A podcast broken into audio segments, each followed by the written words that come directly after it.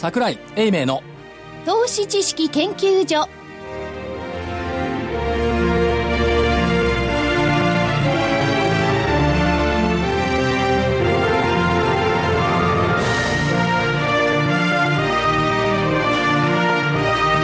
皆さんこんにちは。桜井所長。はい、桜井です。こんにちは。そしてスタジオには正木隊長まさきです。こんにちは。よろしくお願いします。福井主任研究員福井です。こんにちは。そして、かなうちでお送りいたします。えー、桜井さん、今日はさすがに7日ぶりにちょっと反落ということにはなりましたけれども、いかがですか、ことこまで？西に行き過ぎちゃいましたね。あ さすがに、西向く桜井もこんなに効くとは、き今日木曜日はね、いくらでしたっけ？18,141円17銭、181円81銭安で、10月8日の木曜日は終わっております。1万8141円ってことは、8月、ごめんなさい、9月の S q 値1万8119円は上回って終わってるってこと。そうなんですよ。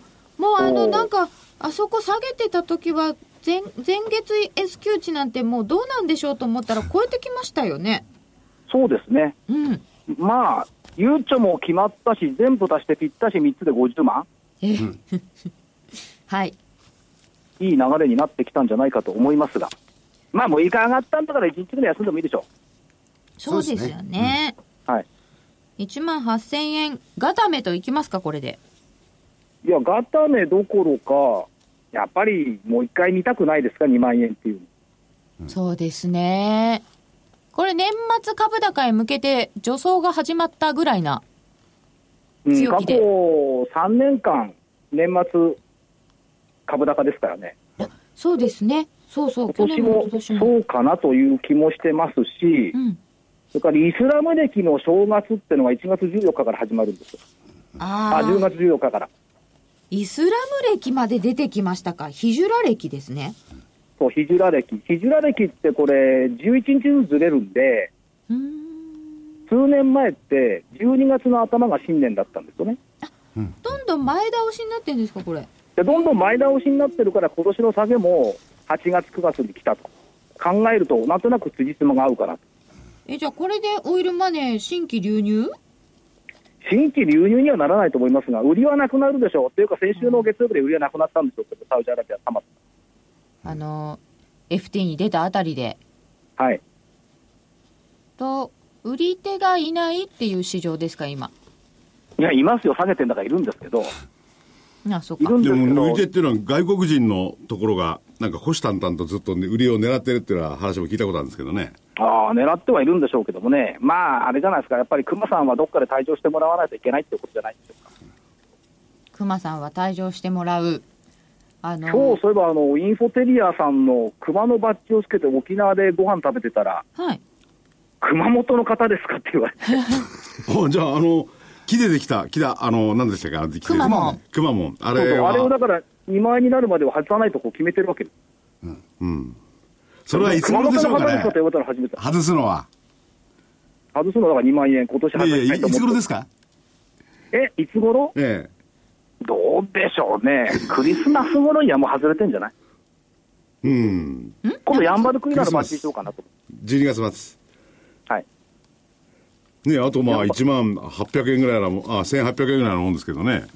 うん、まあ、頑張りは2日でいける水準です。そうなんですよね。そう考で、えると、ね。そそれと、それとあれですよ、あの、大統領選挙、アメリカの、うんはい。今年前年ですよ。そうですよ。うん必ず勝ってきたという、70何年間ずっと勝ってんですよね？えっ、と、1939年が最後、下げたのが。おだからってちょっと1943年以降ずっと勝っています。第一次世界大戦の前の時？39年ですよね。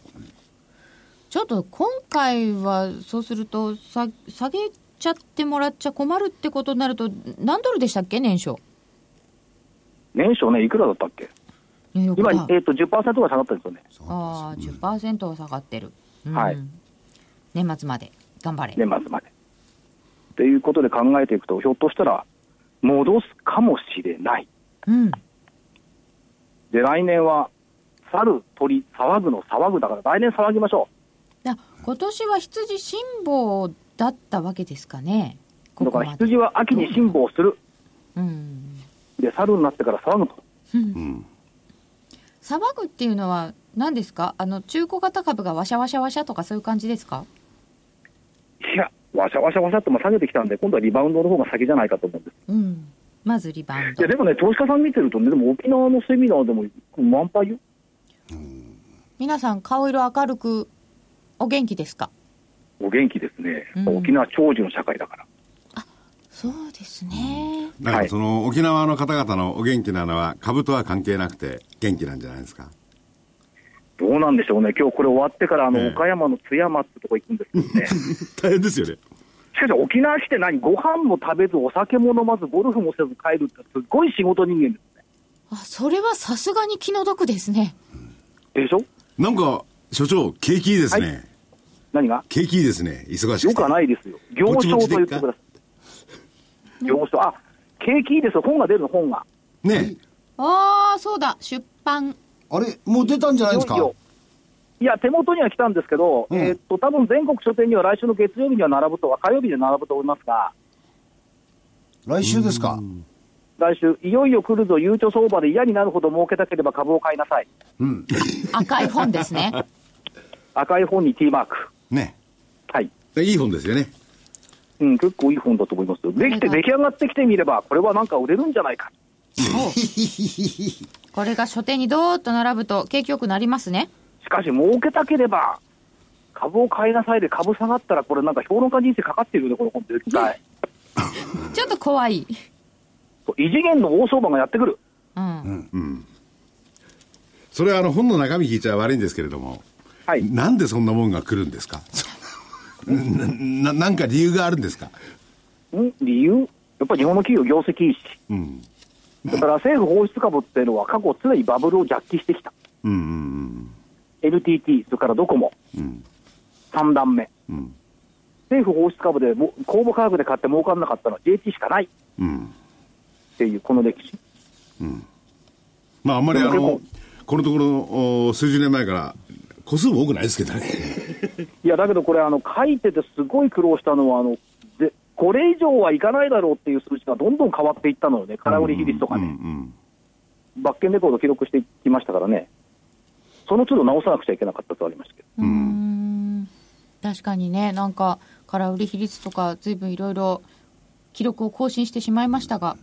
しまいましたが、まあ、でも、まあ、6日上がって1日休み、7月の時も6日独身だったですよね、ああ、そうですか。はい、5月が12日独身かな。で、そ7月が6日、今回も6日。でこの放送が流れる頃にはですねこれ金曜日はい。ね放送なんですけれども。S q も終わってる。そう。S q も終わってる。それでその時にはどっからどこどこでしたっけ？どこにいるんでしたっけ？金曜日は。お岡山県津山。岡山県。所長どうやって行くんですか？岡山から津山線通ので1時間ちょっと。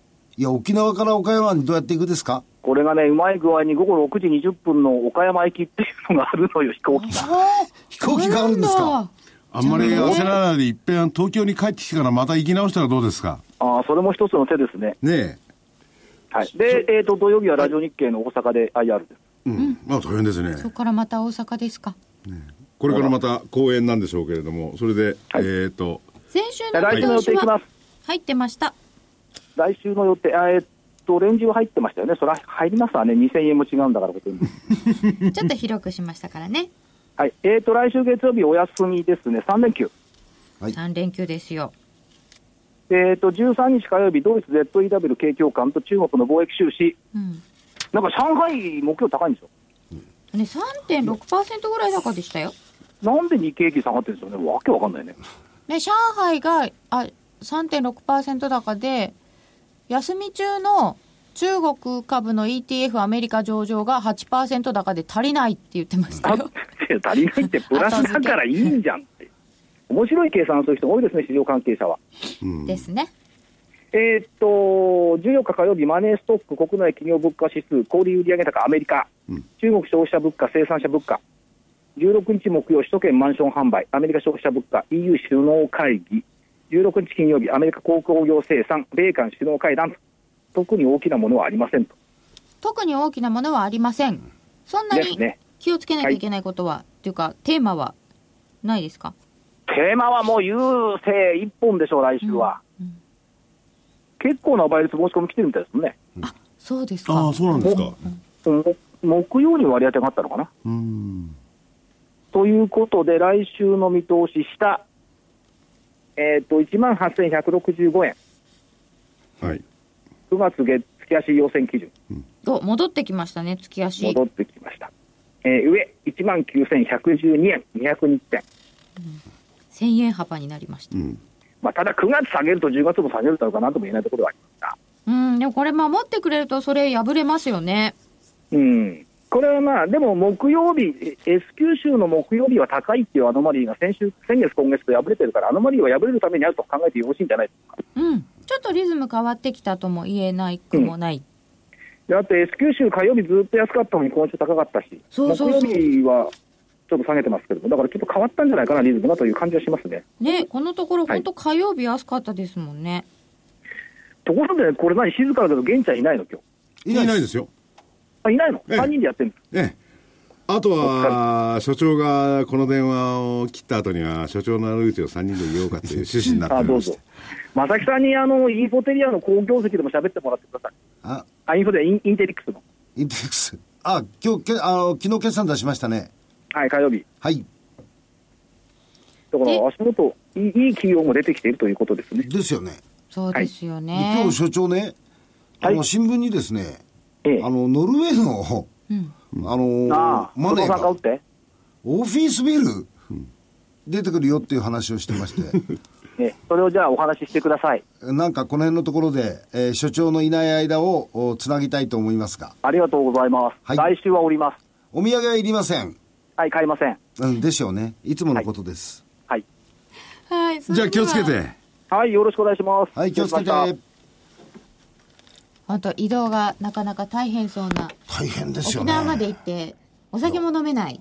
それで沖縄から岡山に来る飛行機があったらしいんですよで岡山から津山行って津山から大阪行って一流タレント並みですねですよね。どう考えてもすごい桜井所長がこんだけ忙しいうちは、ちょっと株式市場も忙しいのかなと。もうそうでしょうね、お座敷がかかってるってことですからね、お仕事がある。いいことだと思いますね。いいことです。はい、でもこの日経平均、年末までにどこまで行ってくれるんでしょうかね。うん。ここのとこちょっと動きがおかしいなと思うのは、日経平均が比較的、あのーしっかりしていて、えー ETF 絡みのところとトヨタの動きですとかね、そういうところが、あの、ちょっと時間差みたいなもので変な動きをするんですよね。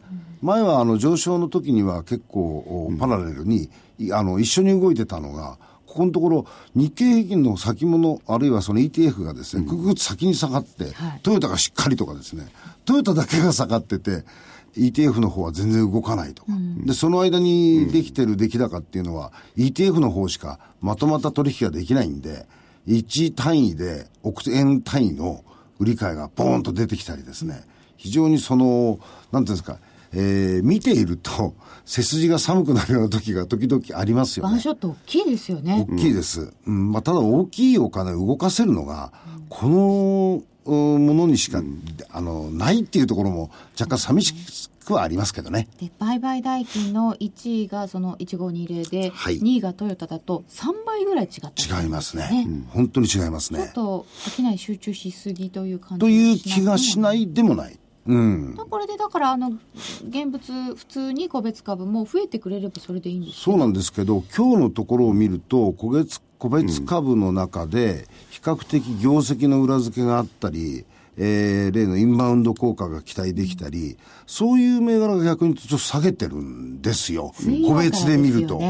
でしょ？ね、結構朝からゴンってまとまった売りを食らってるのが、あのインバウンドとかあのちょっと前のスマートベータで上がったやつとか。ですよね。入れ替えですか？じゃないかと思う。んで、あの、日経平均181円しか動いてないでしょ、ところが、あの、あの銘柄群を見ると、200円とか300円とかですね、まあ7000円とか4000円台のものが、200円、300円動いてるんで、で日経平均しっかりの割には個別で見てると、結構大きく動いてるなっていう感じが、今日なんかはしてきましたね。逆に水曜日にあの商社が5%高とか、はい。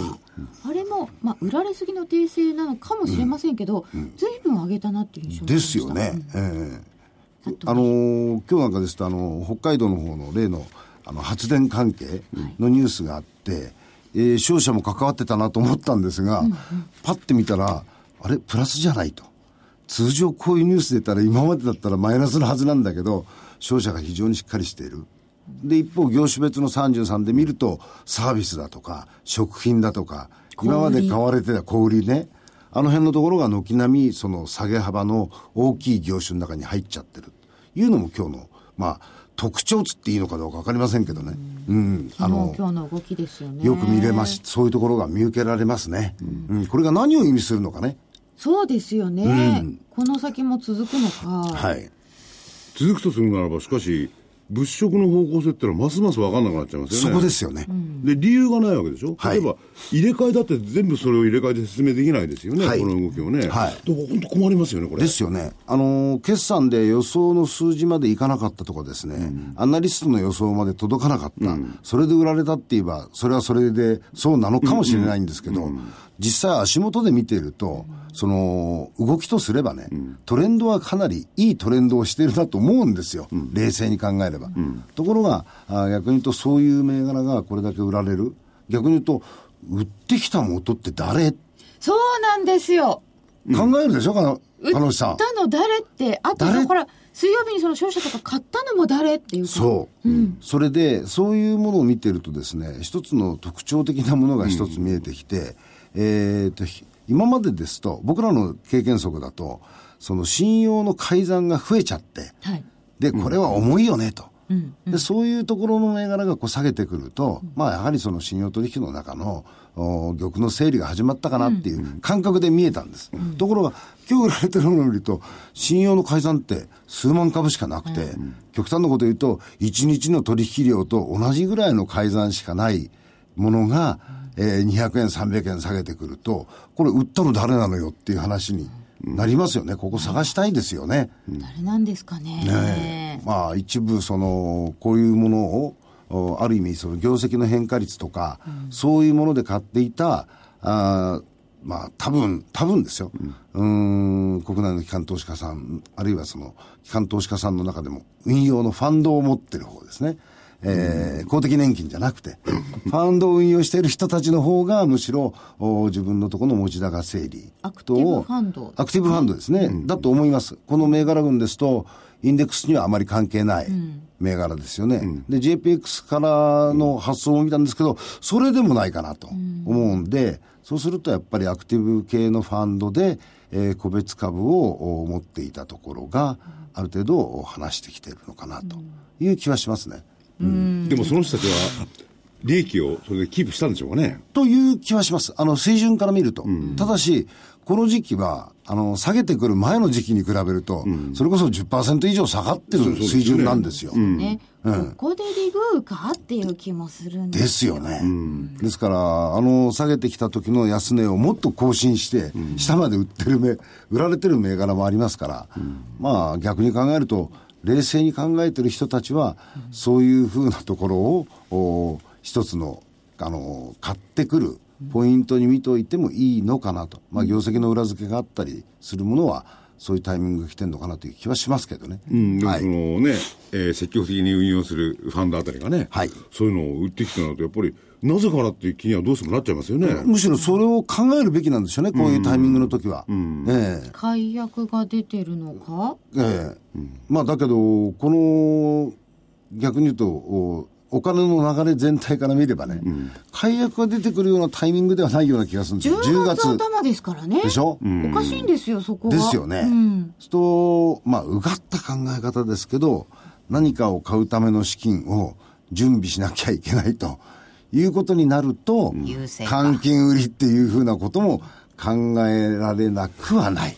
でもそのアクティブ運用のところがね、はい。その優勢のためにっていうことは考えあ、それはないです。ねそれはないです。むしろ、あの、個人の方たち。個人はね。今まで、あの、持っていた現物個人を、はありますね、ええきっと。あのまあ、えっ、と、全部一括してお買い上げいただけると、50万円ぐらいですか、うん50万円ぐらい。おおよそ。うん。そのいいかもしれ50ない万円ぐらいですよね。で、当たるかもしれないと。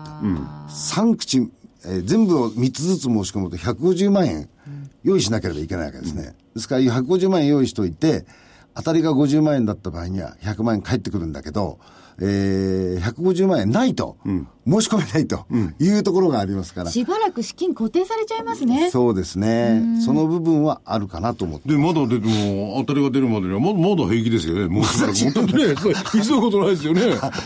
福井さん、宝くじじゃないんだから。当た当たり外れじゃないんだから。いや、でもそういうふうに見てもね、ええなるほどと思うけど、ちょっと早いですよね。ちょっと早いような気がします。ただ、えっ、と、申し込みの時に、あのーお金の準備は必要ですから、あの、徐々にねセトルメントじゃないですからね。ええですから、そういう面では準備しておかなきゃいけないということで、でもそういう時に、まあ、インバウンドでギューって上がってたやつなんかは売りやすいのかなと思うんですけど。確かにそれは言えますね。うん。あの、含み益っていうので考えてると、そこそこ含み益あるじゃないですか。ですから、そういう部分では、あの、比較的売りやすい。ね、優待とか配当ももう取り終わったし。そうです。9月末でね。えでもね、インバウンドっていうのは、はい。あのーまあ、中国の株が弾けても何でもね、えはい。まあ、中長期的なテーマじゃないですか。それを話しちゃっていいのかって感じもしますよね。あのね、それをね、福井さんね、中長期的テーマに見るか、うん。これを一過性と見るかここのところですよね。ん。あのー街中でもって、えードラッグストアなんかのところ、まあ、たまたま帰りに新宿通るんで、もうすごいですよ。相変わらず。そう、相変わらずですよね。すごいです。変わってないんですよねええそれでね、あのーしえードラッグストアなんかの品ぞ、品の、こう、えー店頭に並べる並べ方、明らかに日本人対象じゃないですよね。変わりましたよね。変わってるでしょコップとかも。ですよね。海外の方向けになってますよね。なってるんですよ。あのもうすごい気がタ気がするタックスフリー貼ってあるし、あ、タックスレー貼ってありますね。貼ってありますになんか、そう。海外の言葉で、後世、石器製なんかが宣伝されてたりとかして、それでね、売れ筋商品がね、棚の前面にあってね、で、あのーむしろこう、一列に並んでるじゃないですか。並んでると、そこのところにはちゃんと、中国語なり、あ何なりが話せる人が、店員さんが対応してる。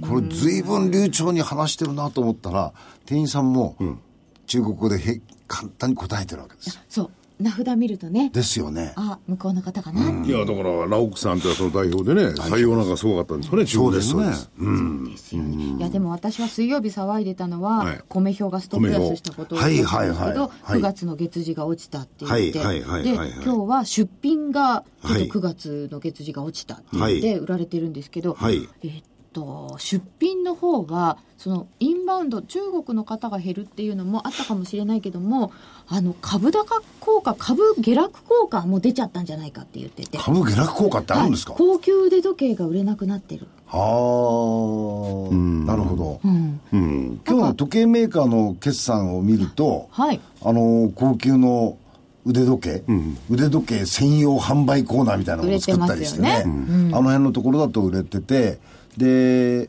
まあ、新聞の記事で僕もため、あの、確認はしてませんけど、記事によると、5万円前後の腕時計を3個とか5個とか買っていく人たちが結構いて、それでお土産なんでしょうけどね、ええその辺は売れ筋だと。で、だけど一方で30万だ、50万だする腕時計もよく売れるっていう。はあ、羨ましい。ねでもその腕時計もっと数百万とかね。はいそういうのって悪率に、あ明らかにこう、不労所得って言いますかね。はい所得所得が相当高まらないと。そうですね。この状況、経済状況ならば、所得はふあんまり増えてないわけですからね。ですねいわゆる働いたなんかのね、株しかないですよね、まあ多分。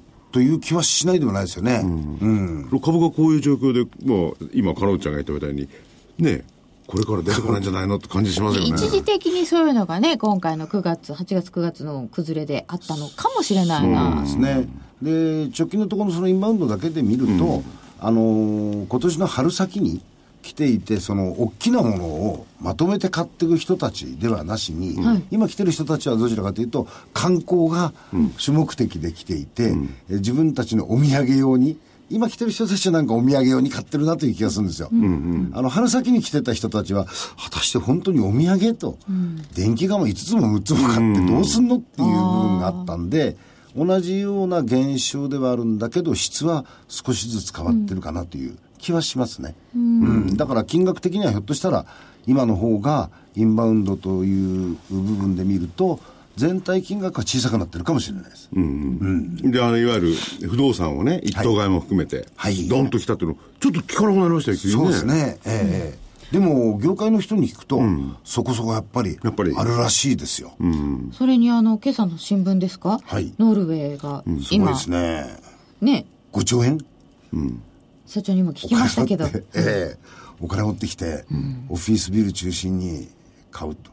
しかも安定的な利回りが期待できるというふうに読んでるらしいんですよね。リートなんかだと、3%、4%ぐらいですか？そうですね。ええ。まあ、だけど、それから比べれば現物不動産を持って、えーそこの20年のオリンピックを期待するとか、もろもろのものがあると、まあ、お金持ってる人はね、やはり現物を買ってきますね。リートよりかも。だってオフィス空室率が4.5%ですよ。そうなんですよね。ほぼフルってことですよね。そういうことですね。それからビジネスホテルの空室率も非常にもうシングル。うん通常であれば、もう満室ですよね。本当取れないですね。ですよねそうだとうん。まあそういう面では、あの、裾野が徐々に徐々に広がっていって、それがその経済効果の方に出てくる影響っていうのは大きいし、あの、長く続くんだろうという気はしてますけどね。でもそういうのを見るとそうなんですけど、例えばタクシーの運転手さんに聞いたりなんかすると、はい変わってねえよって言ってましたね。それ言いますね。あ、そうですか。えええ、景気良くなってない？うん変わんないよって。タクシーの運転手さんって、比較的あの、夜、あの、お稼ぎになるえ方たちが増えてくると、結構いいねって言うんですね。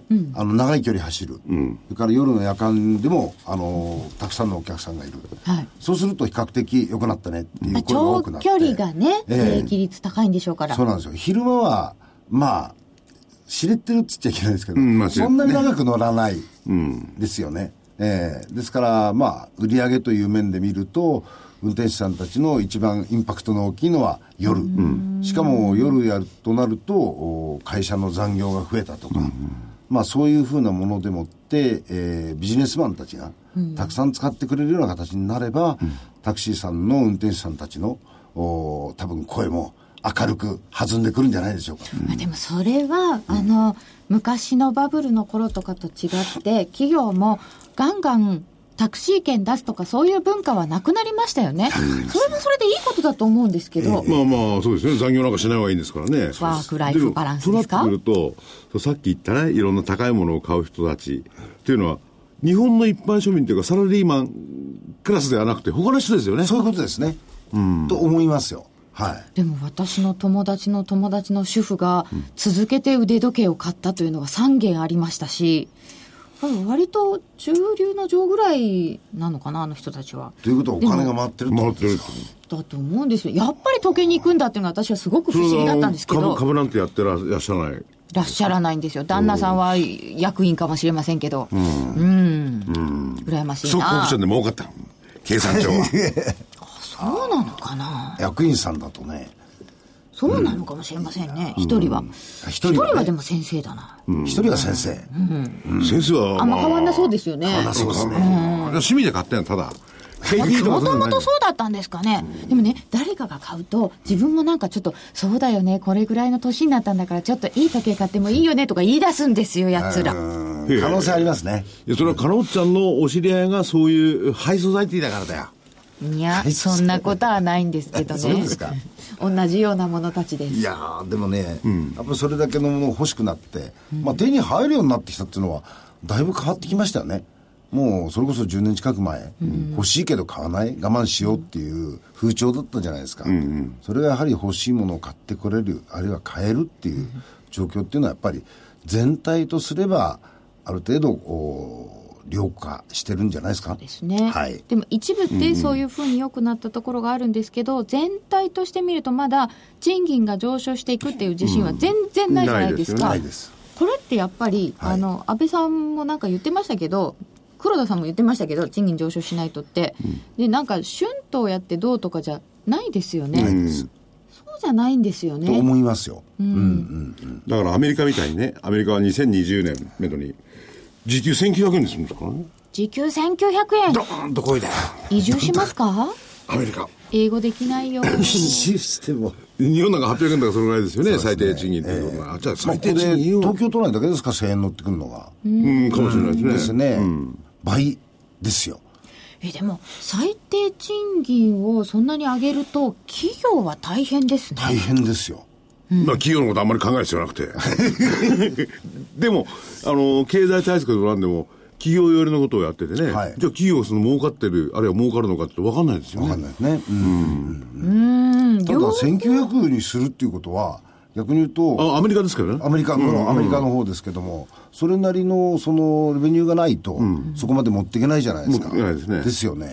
だからまあ、ある意味そういうふうな状況っていうのを作れる、作る、まあ逆に言うとパワーゲームをよくやる国ですから、そうそう。だから、ウォールマートなんていうのはすでにね、あの、こう、年間の上げ率大体決まってるらしいんですけれども、数年間ありますんでね、その年間の上げ率以上に出してるらしいんですよ。うんうんしかし他の方はひょっとしたら嫌えるかもしれないっていう人をね、そうなりますそうよそういうのもね。恐れてるって言うんですよね。うん。ウォールマートとかだったらそうですよね。それこそなんか、そのうちロボットに変えるんじゃないですかみたいな。感じしますけど。ああ、いらっしゃいませ。とか、こうやって。今時のロボットそんなに。そんなことしない。ペッパーくんだってすっごい頭いいですよ。それでさ、先ほど話は違うんですけれども、はいあの、公的なあ資金、ちらっと、い GPU ですよね、今ね。はいはいはいはい。あれはね、ええうまくないですよね、ちょっとね。まあ、ここのところ、その46は比較的いいリグってましたからね。言ってましたね。それ以降ね。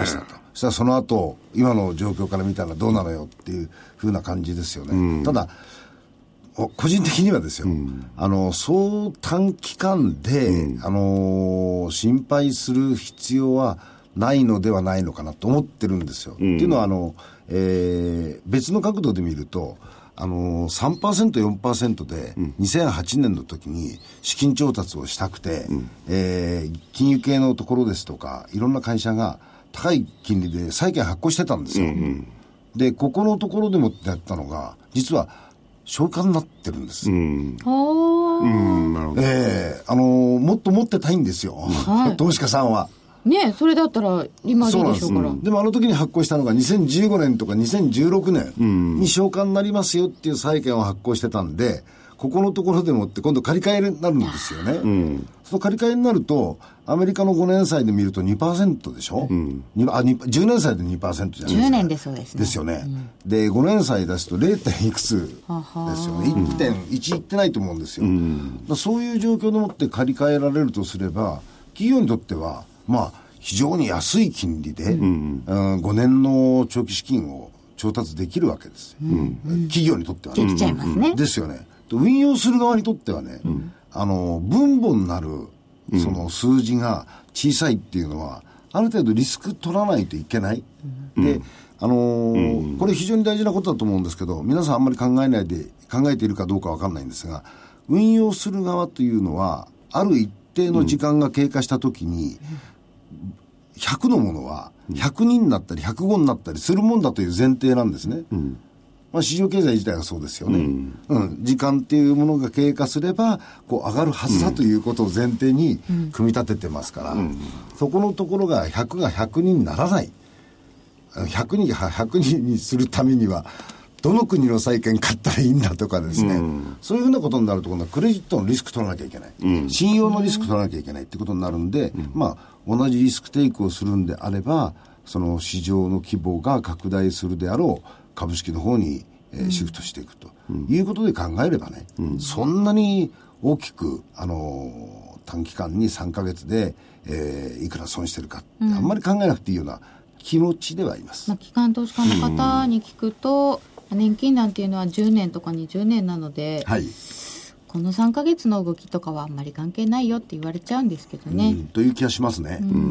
足元で言うと10月からの3共済がはい。うんうん。共同運用になって、はい。その分のお金が今入ってきてるんじゃないか説もあるみたいなんですけど、ただ、ちっちゃいああいうところにして、いえいえ、あの、資金、資金規模ではなしに、あの、高値をどんどんどんどん追いかけていくという投資の仕方ではない方たちなんで、あの、むしろマーケットのお安くなったところをタイミング見て買っていくということじゃないかと思いますよ。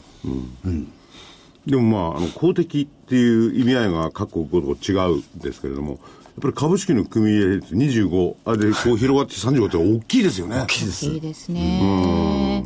まあ、そこになると逆にリバランスしなきゃいけないんでそうね。そうなんですよね。ええあの自分がいいとか悪いとかの問題じゃなくて、あのそういう運用計画を立ててますから、運用計画から外れて儲かったって言ってもあの褒められない世界なんですよ。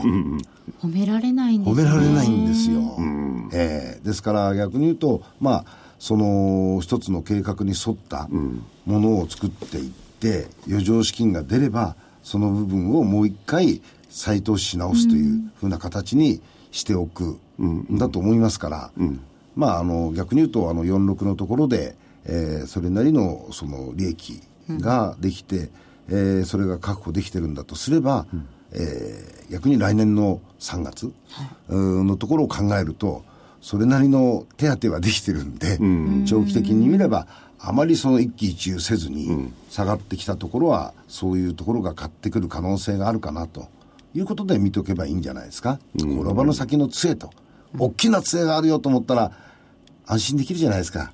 本当に大きな杖になってくれるといいですよね。わかんないですよねこ。れはわかんないです。ついでになんか運用がちゃんとしていただけてもなんかその分から返ってくるのは私たちが現役世代のところはどんだけ返ってくるんでしょうみたいな制度の問題があるので。ますね。すごいちょっと不安。ね、それとは別に、あの、直近といいますか、IMF がね、はい。えーアメリカの利上げ、遅らせることによってはい、リスク。はい。で、なおかつ、上げても、途上国でもいきなりこう、非常にこ、あのー、氷、氷じゃない、要するに急激にね、はいえー引き上がる金利が上昇する恐れが高いってね。はい。はい。それが通貨安ですよね。うんで、その時の、のち2.4%、GDP や、このような剥げ落ちるっていうんですよね。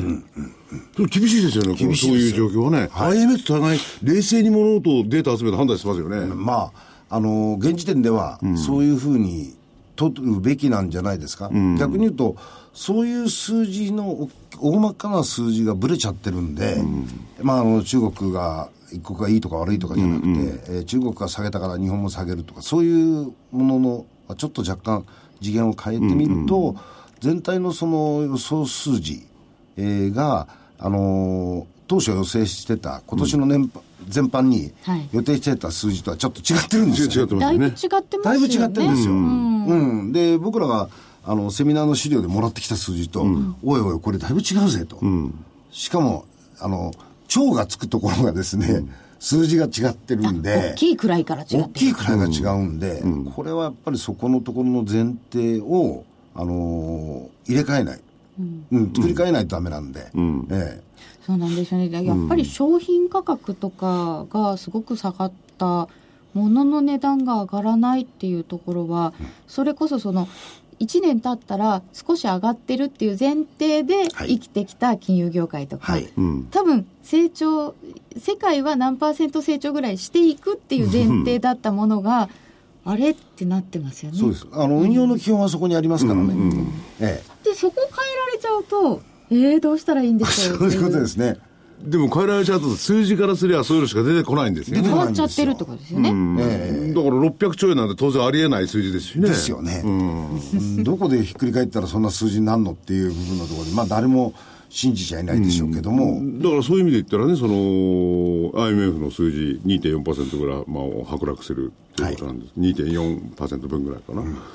そうすると株式なんかも当然考え直さなきゃいけないわけですよね。そういうことだと思いで、ますね。途上国の方も含めて、まあ、アメリカが動いた時には、金利が急上昇するって見方ですからね。はいはいはいなんか利上げは遅らせろをずーっと言ってきてましたよね、IMF。でもこの間は容認じゃないのかな容認だと思うんですけどね僕もそんな感じに取ったんですけども、うんむしろ実情が、その悪いというふうなことなのではないかなという気がしますし、かえって心配するっていう説もありましたよね。ですね。利上げしないと。だから、となってきたら株式で儲けられるうちに儲けてしまおうか。こういう。また DVD を作るネタを探してるじゃないですか。短期ね。だから長期、まあ先ほどね、あの GP がなんか長期って言ってますけど、なかなか長期のこうシナリオってでやりにくいですよね。あの長期のシナリオを修正するタイミングだったんでしょうね。ええ企業ももしかすると5年計画5か年計画みたいなものって、はい。変えてくる可能性がありますか？はあるのかもしれないですね、うん。まだ現実には出てないし、あの日本の企業のあの数字がポロポロ出てますよね、今日なんかユニクロが出したんですか？未達みたいなんですね、ん、だからそう木曜日いうと、こまだこの時間中、収録の時間中収録の時間中にね、はい。ええ。3時引けで決算出てますんで、いろいろ今日も。ですよね、あの新聞市場に発表された数字とか、ポロポロっと追いかけてると、まあ、足元、おそんなに悪くはないんですけど、じゃあ、期待に反して、サプライズなものが出てるかというと、それは少ないんです少ないんですよね。少ないですよ。その水曜日に出たところでいうと、イオンなんかが発表してて、悪い決算じゃなかったと思うんですけど、翌日売られる。また次の日わかんないですよ、わかんないですけど、木曜日時点では売られてて、そうなんですそうか、まあまあの決算だと売られちゃうのか。ねえですよね、あのー昨日の化粧品のメーカーの、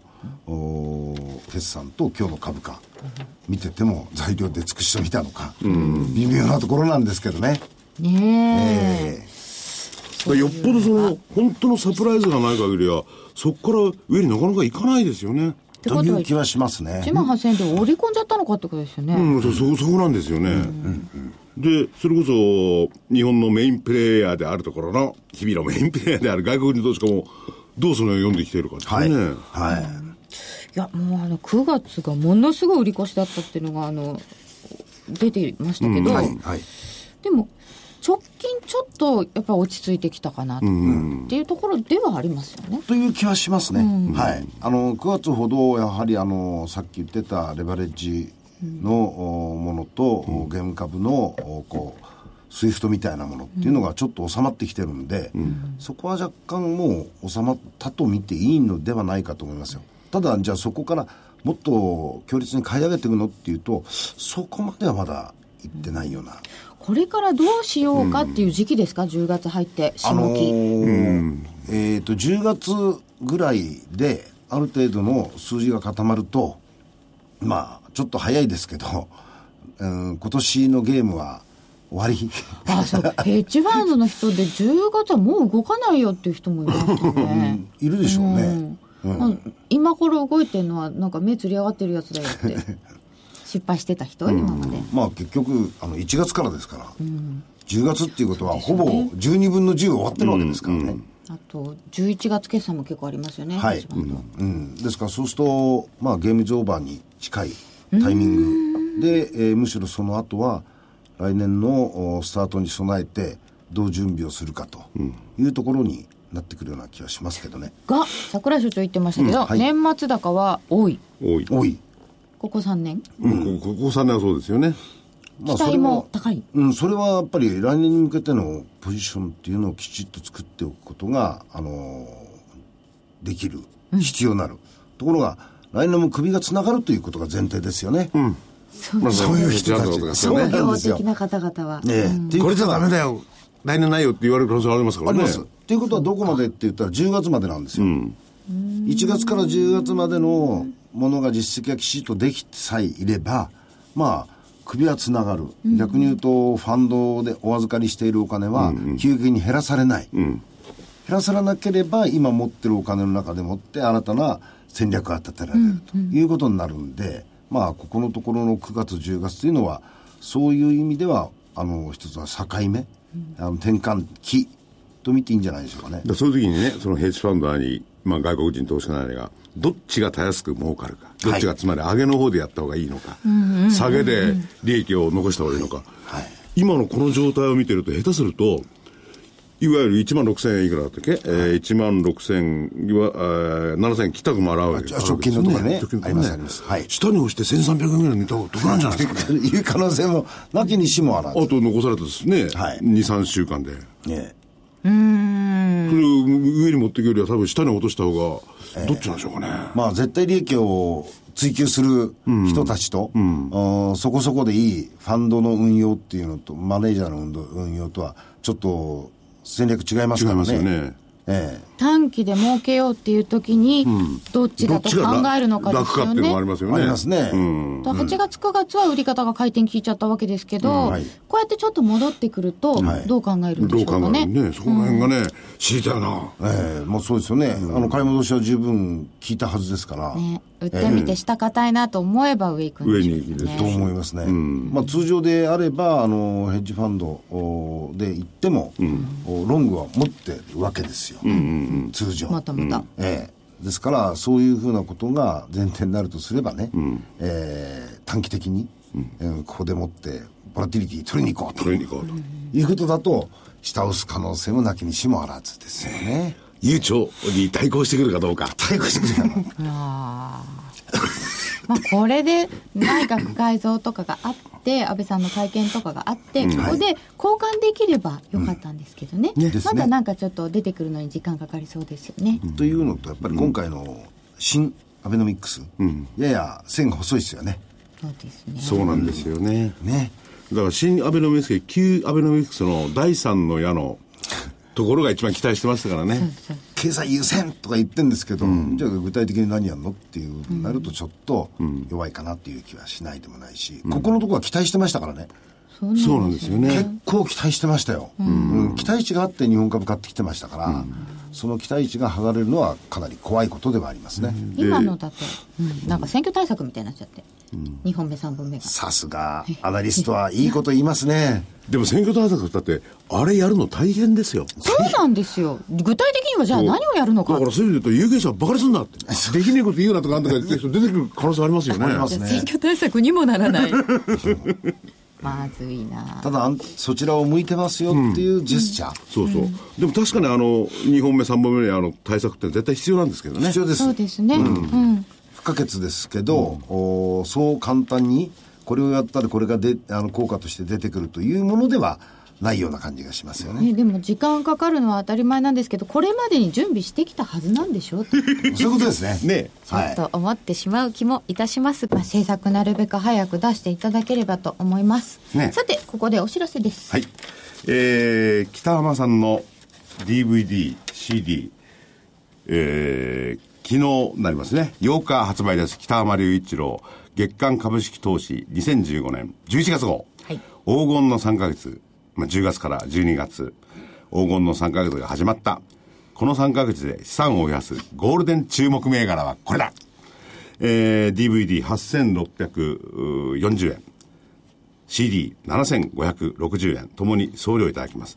まあ先ほどまで、えー隊長、金内ちゃんと中長期の話もしたんですけども。そうですねえー、北間さんの場合、3ヶ月間。3ヶ月間これは短期でしょうか、中期でしょういや短期でしょう。はい。でもね、よく言いますよね。あの、6ヶ月投資とか3ヶ月投資とかって。ありますね10月やっぱり仕込み場みたいな。でしょうね。多いですよね。えそこで稼いでいただきたいということで、えー、北浜さんの DVD、CD、昨日発売になっております。えー、お求めの電話番号、東京0335954730、東京0335954730です。はい。それでは皆さんまた来週お耳にかかります。失礼します。